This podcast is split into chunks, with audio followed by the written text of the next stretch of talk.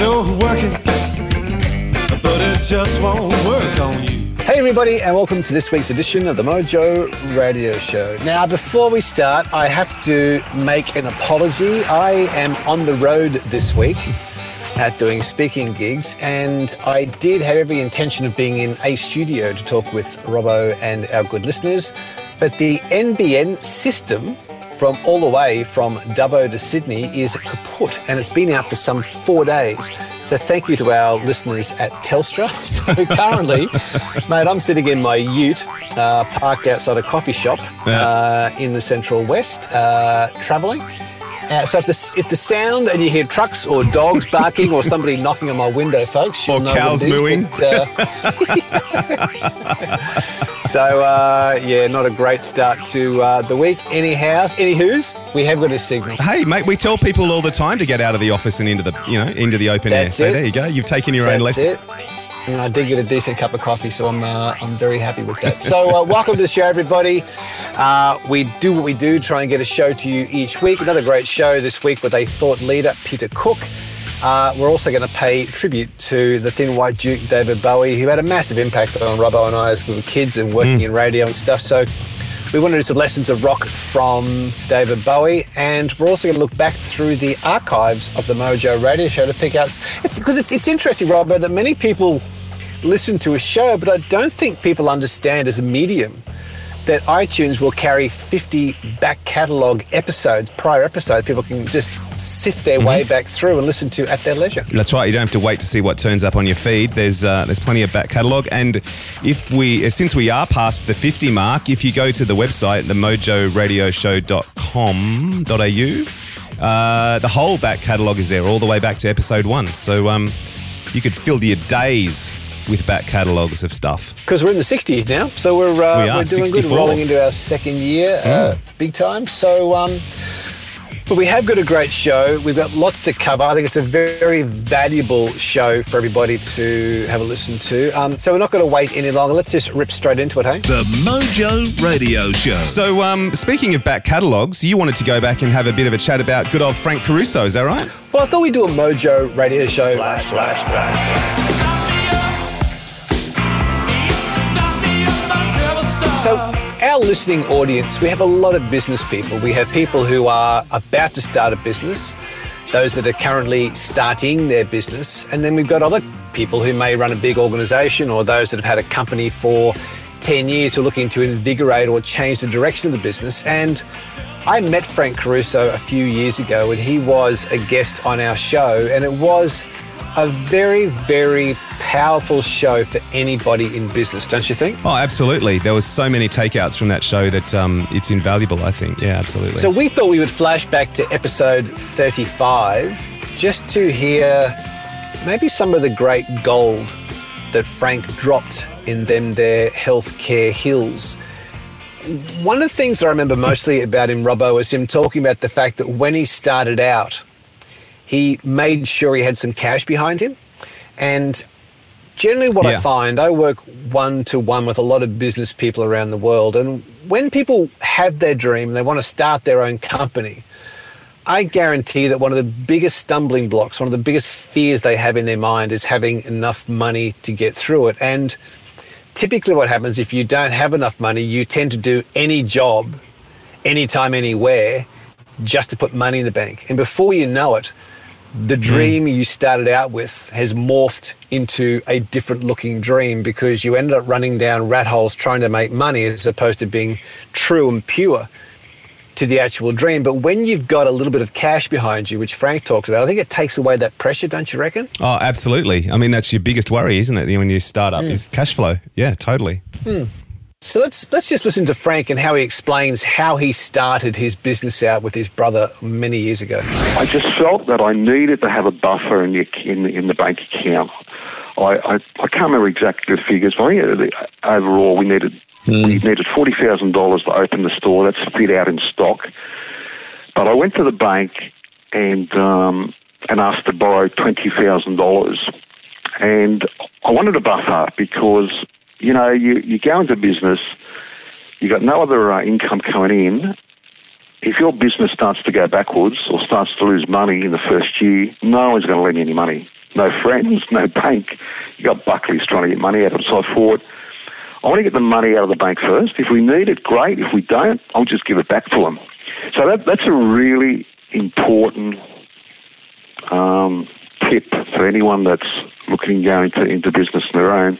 Always have a bit of backup. And mate, that was my saviour because the first year uh, we lost thirteen thousand dollars in business, and if I didn't have that money there sitting there, I would have been out of business. You know, it's funny. I think back and and and I can imagine Frank standing out the front of his shop, spruiking people. He talks about later on in that in, later on in that episode as well.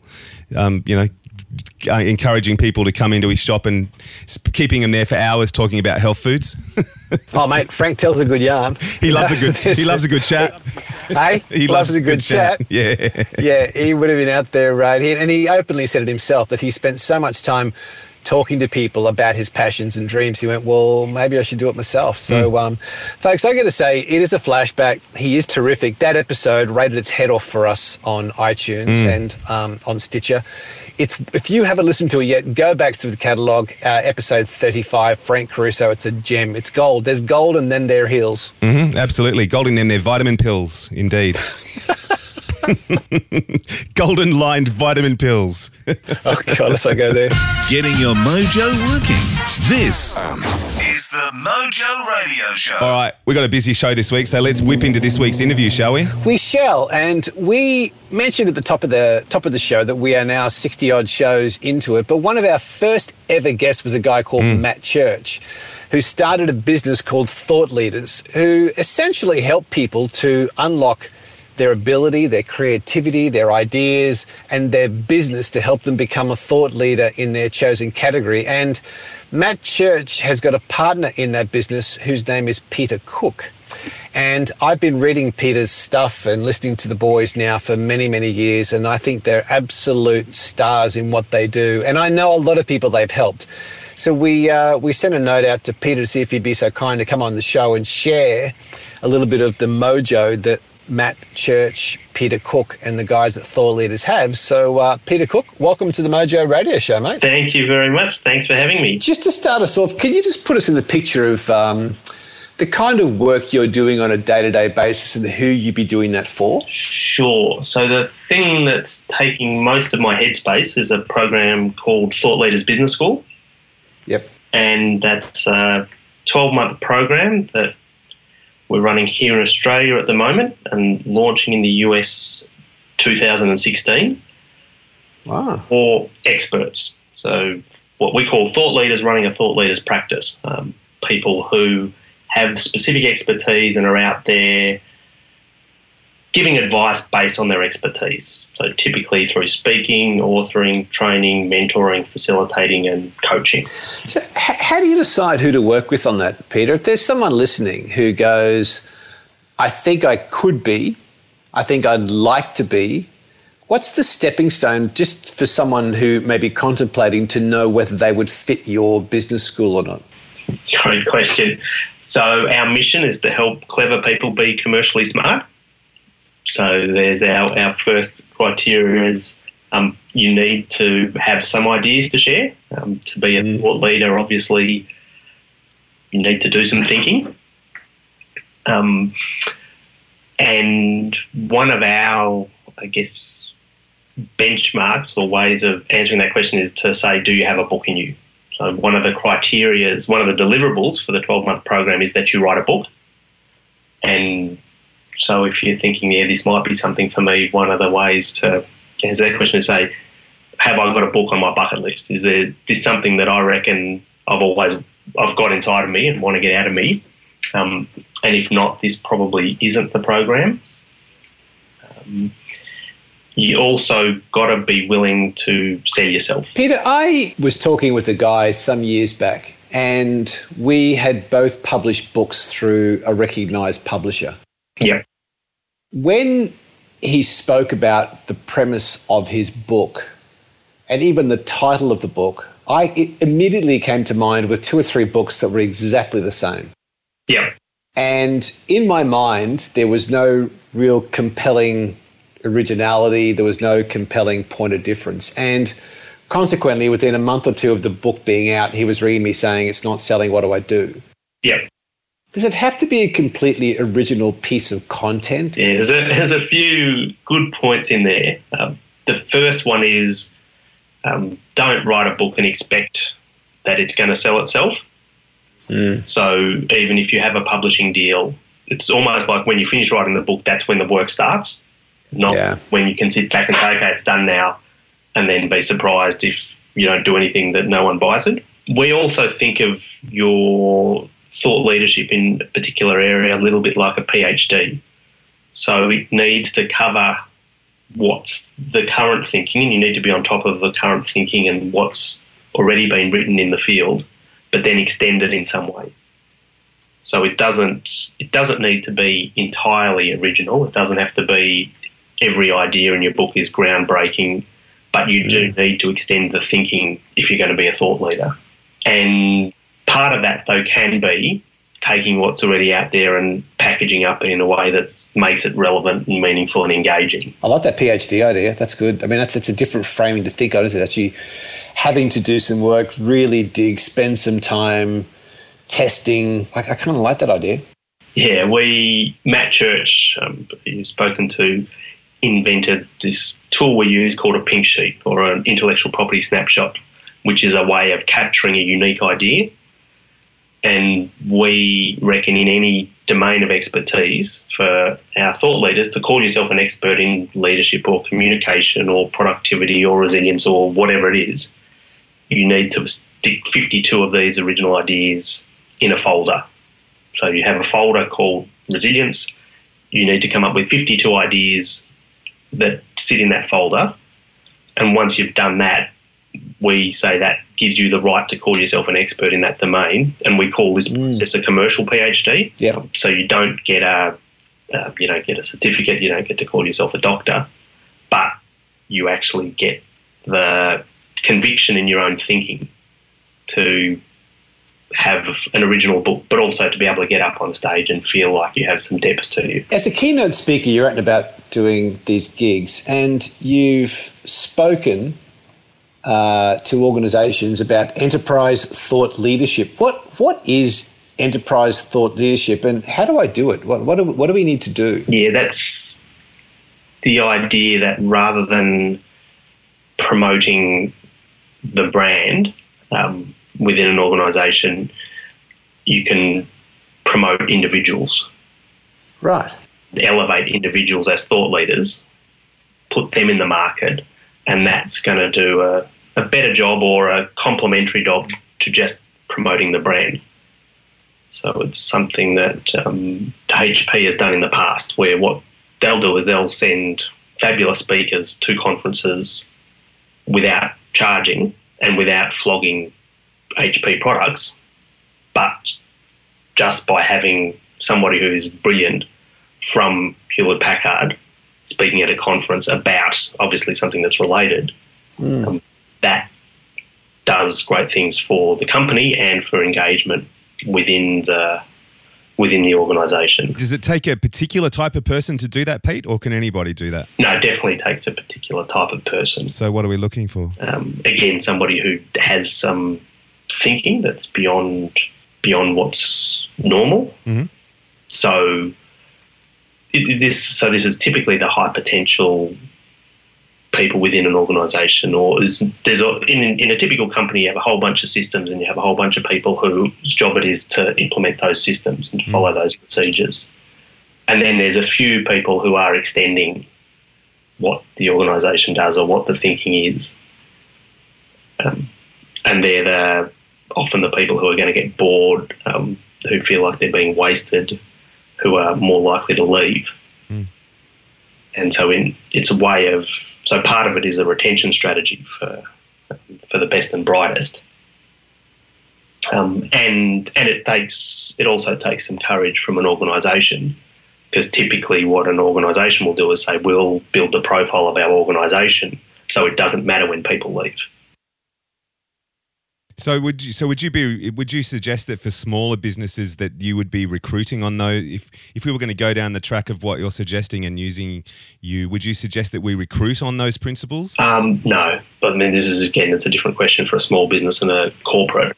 Obviously, corporates will recruit talent.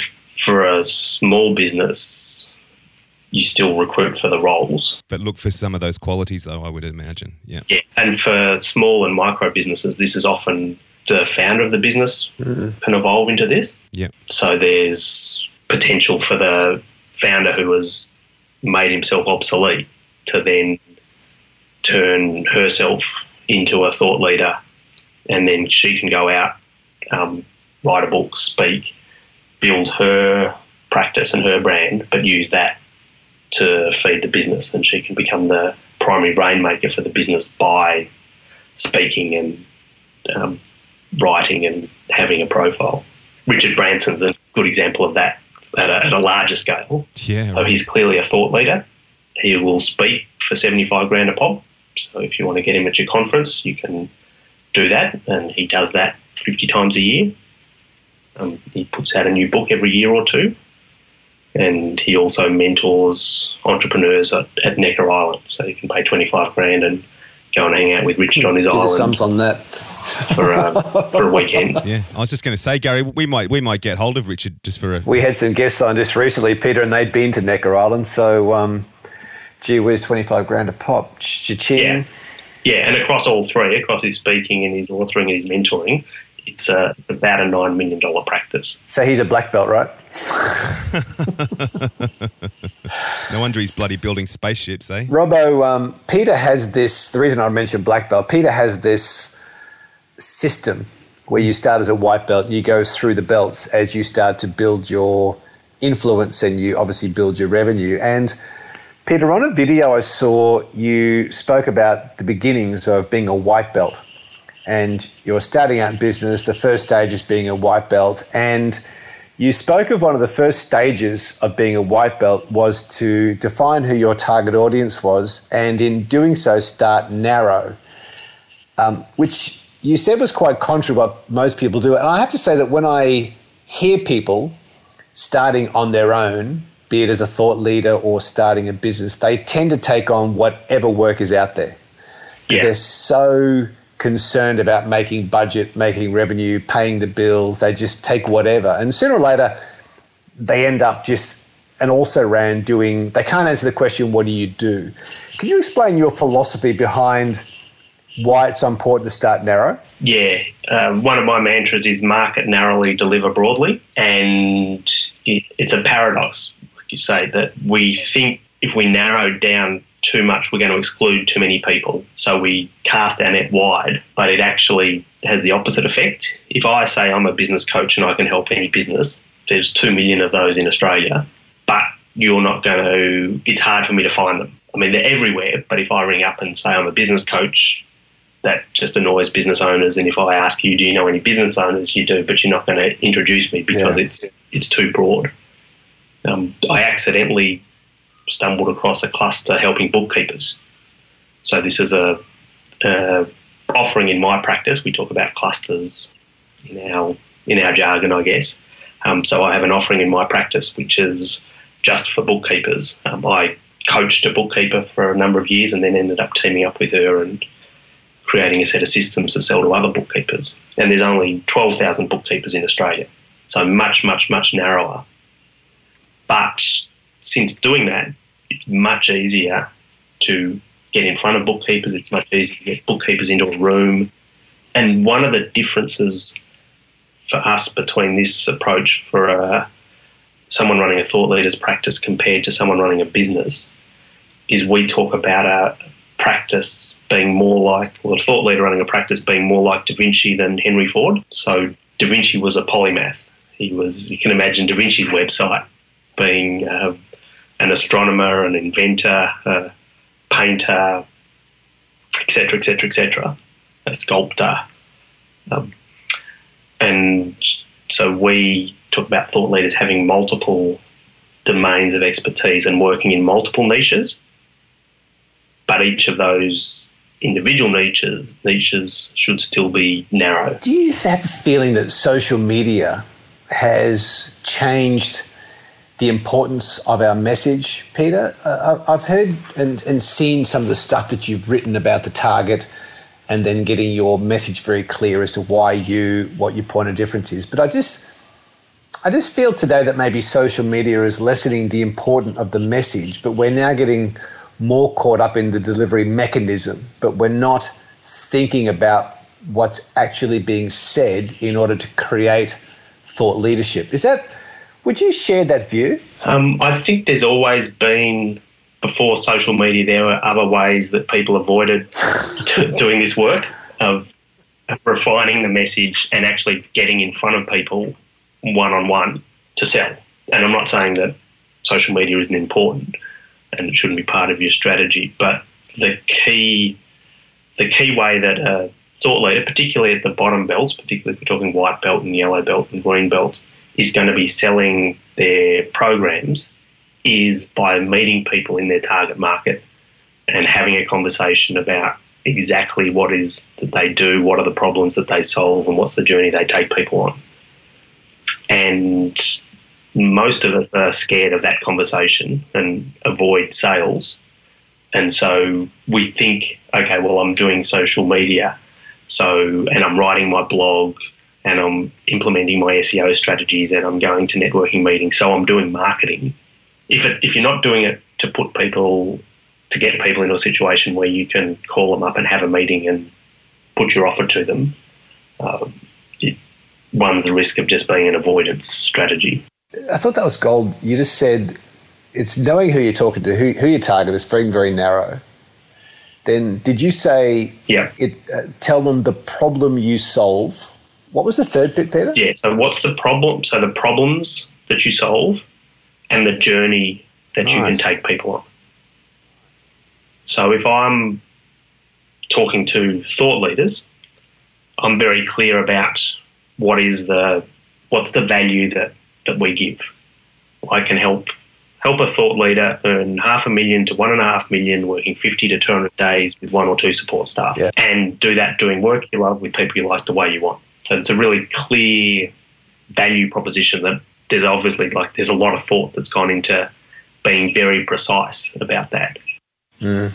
And then I know the problems that experts face, the thought leaders face, and I can say very clearly here are the problems that I help these people face, and then the journey is that white belt to black belt journey. So it's um, so it's so that cuts out a lot of people. But I can say if you're a thought Yeah. leader, and this is what you're looking for, and these are the problems that you're dealing with, and you're look, going on this journey, that's what I'm an expert in. This is what I've spent 20 years thinking about, and so I can help you do this. Your latest book, correct me if I'm wrong, is The New Rules of Management Transforming Performance, Productivity, and Engagement by Implementing Projects That Matter. Peter, what are the new rules? basically it's a, a book preaching the importance of implementation that to manage projects rather than managing mm. people and that as a as an individual we we like in our in our roles wherever we work there are tasks that we do and there are systems that we follow but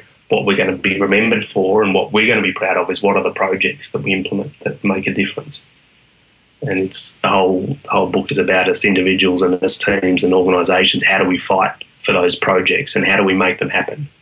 The underlying premise being we're not as human beings we're not designed to implement long term projects. We've we've evolved um, over hundreds of thousands of years to survive in jungles with very short term stimulus and response, and the idea of becoming financially independent in ten years or earning a degree over four years or setting up a business to sell it in five years or a 12 month project to get fit.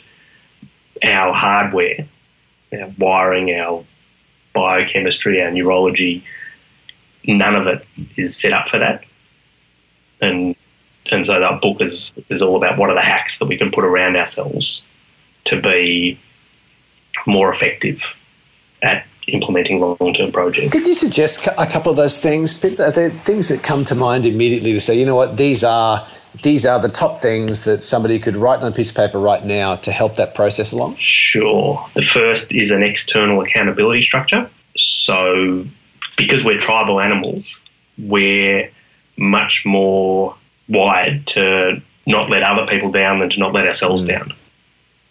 So if I want to get fit and I say to myself, all right, I'm going to get up at six o'clock in the morning and go for a run, um, that may or may not happen. Um, if I then say to you, let's let's meet up at six o'clock and we'll go for a run together, and you say yes, then there's then I'm going to do it. There's no way I'm going to leave you standing there on the corner. Yep. Um, the second is support. So similar, but rather than someone you're accountable to, who who is it that's going to help you on the journey? Who are the, the mentors or the uh, the friends or the team members or the evangelists for your project? And the third one is the setting up the right frameworks. So this is being clear about why you're doing it, understanding how. Most stuff's been done. There's a methodology out there. There's one that works. Go and find that. Um, and environment is another is a big one we underestimate the impact of. I love that term. Have a, a group of evangelists around you. It's such a powerful word. How do I know who a true evangelist is? The evangelists are the people who who are going to be out there promoting what you do. Yeah. And that's a different role to the, I think the support that you're talking about, mm. who's going to be there in the tough times. Mm. And for both of those, I think you only know by what people do. Yeah. So the only way I know of knowing who's going to be there in the tough times is watching. Yeah. I guess you could observe that about how they are with other people, but primarily it's who was there for you when you went through tough times. Mm. And how you know who's going to be an evangelist is who's being an evangelist. It's a really good point, actually. It's uh, I think you're quite right. It is it is a tough one, but until those situations have arisen or you've observed them in somebody else, and I can think of things that I've been through, case studies I've been through myself personally, where they're the people who say, mate, if I can help in any way, and you say, well, as a matter of fact, I, I could use some help. They go, ah, oh, yeah, it's a bad weekend, mate. Yeah, no, I can't help you that weekend. yeah. Others, others will say, what do you need? I'm here to help. And if you don't ask me for help, I'm going to be upset. I'm going to do something. Tell me what it is. And then hound you to make sure they can be there to help you. And I think you're quite right, is that people do show their true colors. And I talk about you know, having a counsel in terms of having kept keeping your mojo, having the right people around you. And the, the right the counsel for me is when stuff hits the fan, the people who are walking in the door, not the people walking out the door. But you're quite right. I think until until it's stress tested, you really don't know, do you? Yeah, that's a really nice um, that's a, a nice metaphor for it. Ben, can I ask you? Um, you've got a beautiful daughter who's now just on three years old in Scarlet. Yeah. As a parent, you are dealing with thought leaders and people who uh, either aspire to be or at the top of their game around the world. Yeah. Is there something that comes to mind for you as a parent that you are implementing, not to do with Scarlet, but in your own persona, your own mind, that you're implementing each day to ensure that Scarlett grows up to be her own thought leader in her own world? As a as a father of a girl, having a daughter, um, something that I'm really passionate about is helping strong women, and that's something that I'm over the last year, the last three years with a little girl, I've become so much more conscious of how how much systematic sexism there is everywhere that I was completely unconscious to before. I read kids' books and I see how many of the main characters in kids' books are, are male, not female, and just how the world is is presented um, differently for men and women. And so that's something that I'm really, really happy about, and, and I'm really not that I'm not passionate about helping our blokes as well, but I'm really yeah, really thrilled with how how the, this is an environment that is a pure meritocracy, and how that does then result in um, women doing fabulously well. It's quite profound, Peter. That's um, that's not something I would expect as an answer to that question. I think that's. Uh, no, I do. I think that's really very noble, and I concur with everything you're saying. Because when you stand in front of a lot of groups, um, primarily, uh, it's you know most cases guy focused.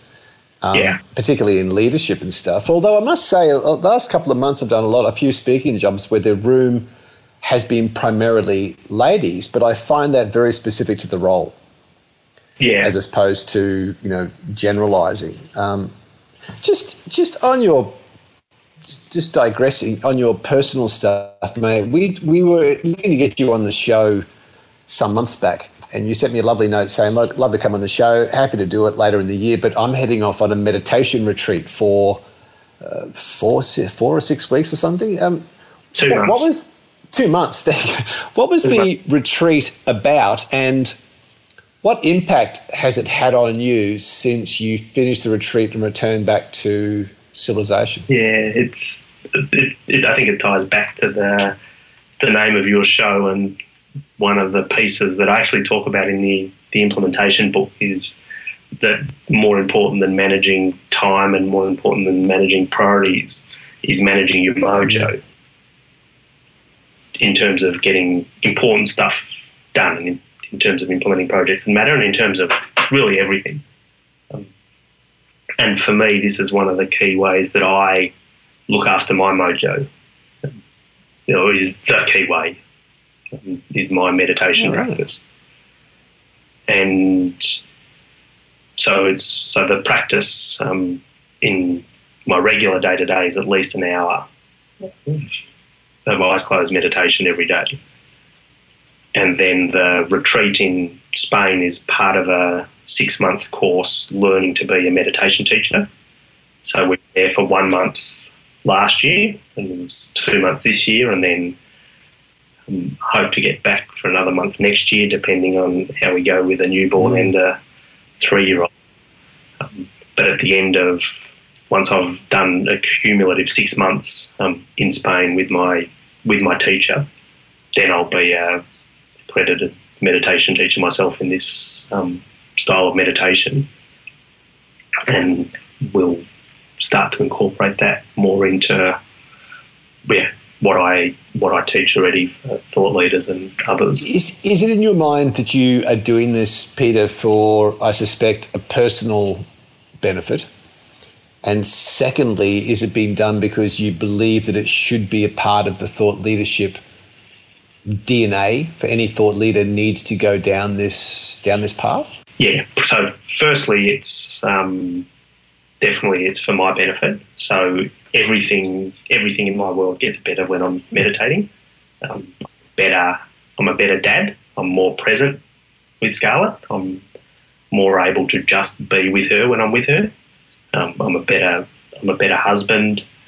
Um, I'm a better thought leader. So my speaking is better with the meditation practice. I'm more present when I'm on stage. I'm less in my head and more with whoever I'm with. My mentoring is better. I can be just with the person I'm with. One example, I used to have a lot more anxiety before a coaching or a mentoring session about what I was going to say and could I deliver the value and what if I ran out of things to say. And that has really evaporated. I now am much more comfortable saying, okay, I'll just I'll just show up and I'll be present and whatever's needed Yeah. will come. Um, and it does, and my mentoring is more powerful as a result. Um, and then I think the the part that you said about this is good for the DNA of thought leaders, that's more of Yeah. a bonus. So So how does it fit into your day, Peter? I'm just curious. An hour is a is a substantial investment. typically it's going to be three sessions of 20 minutes to half an hour each. So that's my ideal day is that I wake up. Um, the first thing I do is is sit and meditate for 20 minutes to half an hour. Um, then um, Scarlett, when Scarlett wakes up, um, I have her, we do breakfast together, drop her to daycare, and then start work. Then another session in the middle of the day, and then um, session sort of at the end before going to bed. But the thing that's made the biggest difference to my practice is is setting a rule that it's one hour, no matter what. Yeah. Yep. Yep. If I get back to a hotel room somewhere else at ten thirty at night and I haven't meditated all day, that means before I go to bed I sit down for an hour, and Wow. it's a complete non-negotiable for me. Yep. Yep. And by being non-negotiable, it actually makes it easier. My teacher, um, one of the cool things he said last time I was in Spain is that 100% committed is much easier than 99% committed. Great line. Yeah, yeah, it is. I wish I'd said it. claim it. Um, Peter, if you are in, say, you have a day where you're in control of your day, I'm curious that you've Yeah. done, you've woken up in the morning, you've meditated for 20 minutes, you are in your day, and it's, it is, I, I, this, let's call it a normal day or a day you control. When you do your 20 Yeah. minutes during the day, do you go to a park? Is it in the office? You close the door? Is it in amongst people? Do you like how do you how do you specifically do that? Yeah, one of the one of the things I love about our so it's Ascension is the, the label or the name of our meditation, um, and one of the things that really suits me about it is that you don't have to sit cross-legged and um, kneel down. It's you can do it in a Right. chair, you can do it lying down, and and I've got a I've got a meditation chair that I use. Who's who's the thought leader you most admire? So you are reading a lot, you're seeing a lot, you are mixing with a lot of very impressive people. Is there somebody who comes to mind? You go, if you were going to aspire to somebody, that's who it'd be. Yeah, that's a really it's another good question. And there's a few different people. Um, Matt Church, who I work with and who you've spoken to, Yep. just for his volume of thinking. So he's absolutely prolific in the amount of just the production of, of amazing ideas and people people look at him and think, wow, this this is he's a genius. This um with what he's created. And then I see the the volume of work that goes into it and say, no, it's not it's not that just every idea he comes up with is brilliant. It's just there's five thousand ideas that he's that he's put pen to paper on, and you're looking at the best ten of them. Domonique Bertolucci is um, one of our thought leaders who's in the UK who definitely um, have a lot of admiration for. She and and how she's combined her thought leadership with uh, being a mum, and went to went from Australia to England and then didn't know anyone and said she wanted to double her income and half her hours when she was having a um, when she had her first child. And and did that and and said one of the favourite things that she said that I loved is that she wants to do work that she'd be happy to do for free.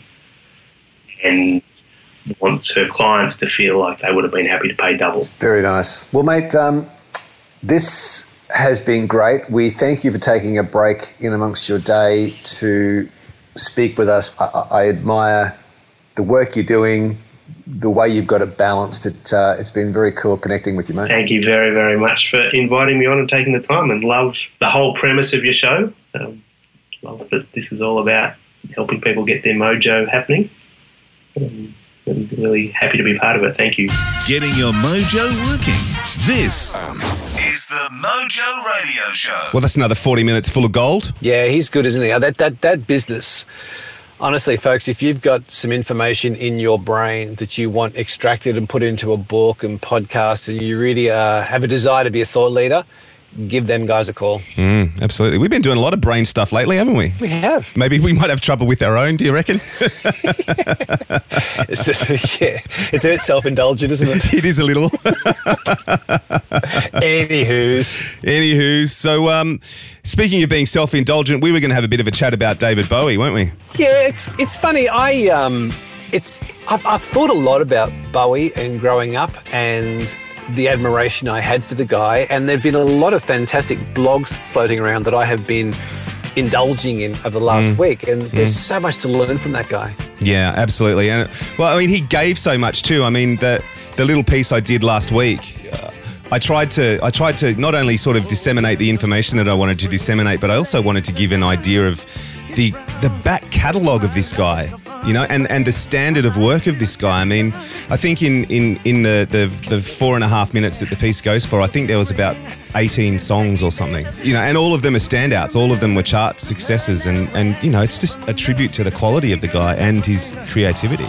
I think his creativity is kind of what excites me the most. Hmm. Is he changed culture, changed fashion, changed music, lyrically would have influenced I think so many of today's and yesterday's artists. In 1999, he received an honorary doctorate from a prestigious Berklee College of Music, and he gave a speech at the graduation ceremony.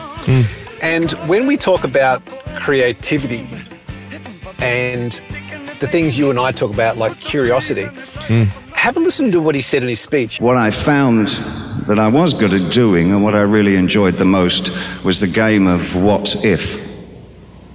What if you combined Brecht Weill musical drama with rhythm and blues?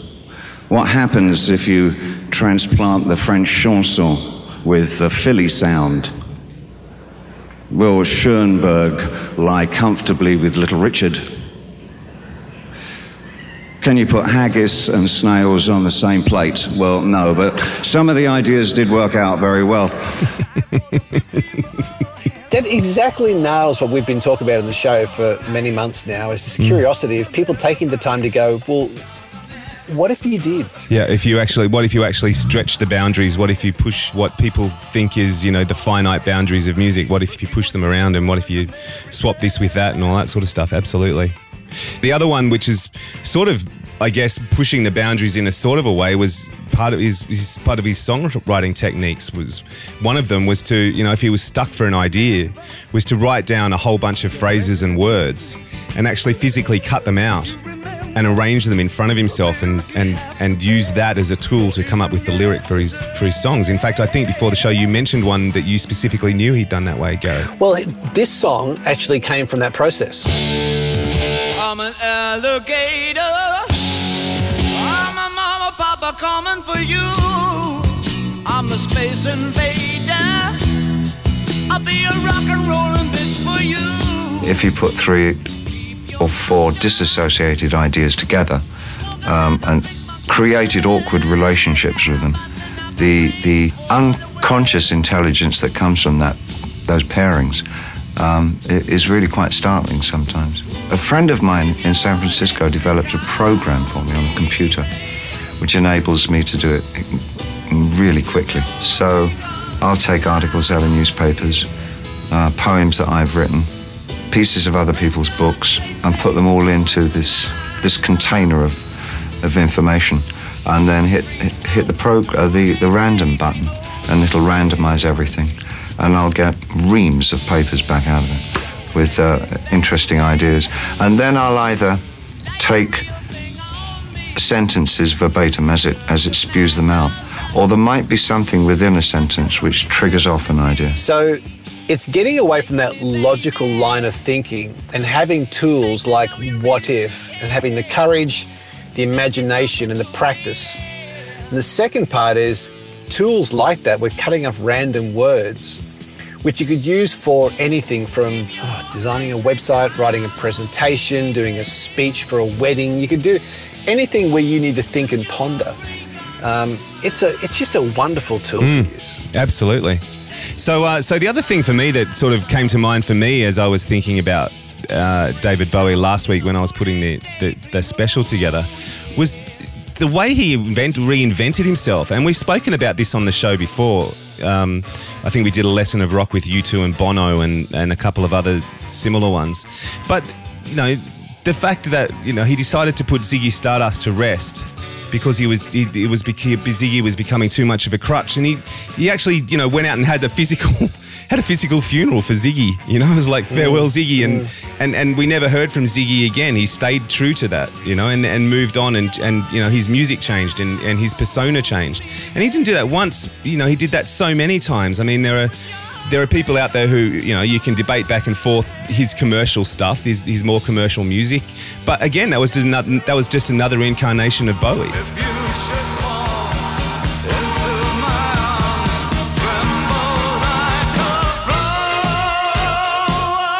Well, Brian Eno, who did most of his production work, he was his producer, said that he said, quote unquote, that he was a constantly changing person. And I love the story how he said he was losing himself. Mm. So he moved to Berlin, which is a real creative, artistic hub. Mm. And he gave away all his possessions. And he said to camera, I spent my time in a checkered shirt, a pair of jeans, and I bought myself a push bike. And I started completely from scratch because it was the only way he'd get back to his true self. So, in a way, there's this massive m- movement now called minimalism, where it's not having a lot of possessions, it's having the possessions that bring you joy or are functional. And people are now cutting back on everything. And so if you go back to the 70s when he moved to Berlin, I mean, he was a minimalist and he was recreating himself because I think when you're an artist like that, you get so caught up in this machine. Hmm. You probably do tend to forget who you really are. So it's and now it's probably a good time of the year to do it. To sit down and say, you know, do you really know who you are and what you're about? And getting rid of the stuff that's having impact that is really not true to you and your hmm. values. Yeah, absolutely. Have a bit of a clean out. Actually, just, just one last thing that I found fascinating, which I did not know about hmm. Bowie, was that he was a ferocious reader. Right. Probably stands to reason, doesn't it? Well, it does. And then when you look at people like Kevin Kelly from Wired Magazine, the editor in chief of Wired Magazine, he said to keep up with what's going on with technology in the world, read 10 books a year. Hmm. You know, Warren Buffett and Bill Gates were asked if you could have a superhuman power, what would it be? They said to be the fastest reader. Hmm. And when Bowie was asked by Vanity Fair magazine the famous Proust question, he said, What is your idea of perfect happiness? And Bowie answered, Reading. And the quality he most, most admired in a man is the ability to return books. so I would say to people listening to this podcast at this time of the year to be saying, What if? Hmm. Are you in touch with your true self? And it's time to strip away some of the stuff that's not you and not necessary hmm. to recreate. Hmm. How many books are you planning to read this year? Um, and start to look at your own creativity and ways to unlock your ideas because this is probably one of the most powerful lessons of rock that we can take. And sadly, we lost a great artist, a great creative, but his memories and his tools and tips and techniques for creating and living thankfully live on. Yeah, absolutely. Just just one more quick one from me that that sort of I think stands out as a, as a great lesson from Bowie was collaboration. Um, you mentioned Brian Eno before, who he worked with a lot. Um, and and Brian uh, said that um, he was also constantly on the lookout for new people to work with. He was mild mannered and patient and always open to people's ideas. So, you know, you think about some of the collaborations. There was the famous ones with Jagger and and um, and those sort of ones, but there were so many others that you know never really made commercial headlines, but were just stunning. And you can tell the influences that those experiences had on his own music, just from spending time with other people and, and learning from them mm. and, and working with them. I think there's something to be said for an artist that's pure to their art, whether it be an engineer, an architect, a fashion designer, or a landscaper. Mm. There's something to be said for collaborating to move you outside of your own comfort zone to give you new angles and new designs, new thoughts, new ways of doing things. Mm. And being pure to your art, where you will do things because you want to explore and you want to you want to see what's possible, Yeah. as opposed to sticking to a tradition and just doing it the same old, same old. So um, there's a lot to take from this guy, and I, I must say, um, uh, going back through all these blogs and hearing you talk and stories and watching old videos and stuff, it does uh, it is a bit of a time warp. But gee, there's some good lessons to take out for the future. There is absolutely, isn't there? He was um, he was certainly a, a, a one of those people that will just be greatly missed in the industry in so many ways. And you know, we Absolutely. we use that as a punchline so often, but in this case, it's so true. You know, we have had such a the industry has suffered such a huge loss this time around, unfortunately. Well, that is a good show. There is indeed. I reckon. Uh, I reckon I've got a good way to play it out to see if you agree. Uh, Triple J, a radio station here in Australia, the the uh, the ABC owned by the Australian government, have a segment on their radio station called Like a Version, where they invite uh, other artists to play other people's music. Sarah Blasko, a uh, a female Australian vocalist, was invited to do a version of David Bowie's Starman during the week last week, and it is absolutely stunning. So I think we should use that to Great. play us out this week. Cool, we're out. It's a god awful small affair to the girl with the mousy hair. But her mommy is yelling no, and her daddy has told her to go. But her friend is nowhere to be seen. Now she walks through a sunken dream to the seats with the clearest view, and she's hooked to the silver screen. But the film is a saddening bore, for she's lived it ten times or more. She could spit in as they ask her to focus on sailors fighting in the dance hall. Oh man, look at those cavemen go. It's a freaky show.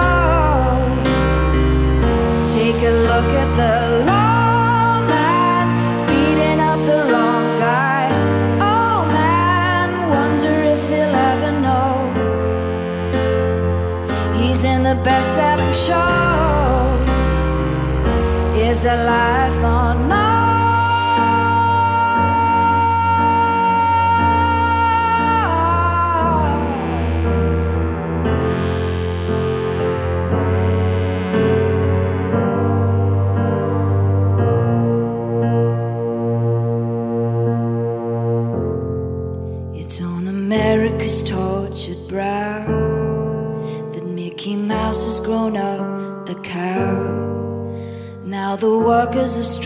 for fame.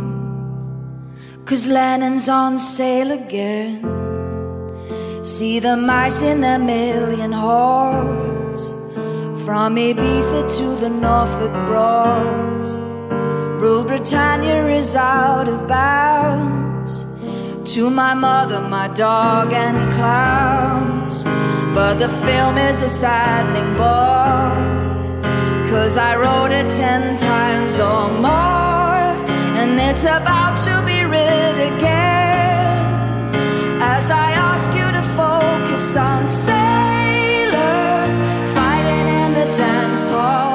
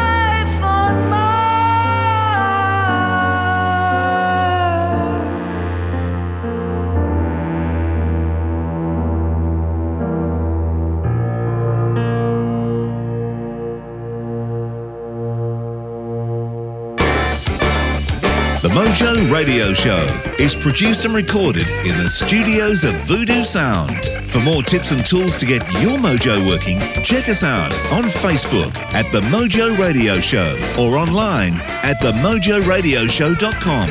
For more about Gary, see GaryBertwistle.com or to polish your next audio or video production, check out voodoosound.com.au. And for the right voice, realtimecasting.com. Andrew Peters speaking. See you next time.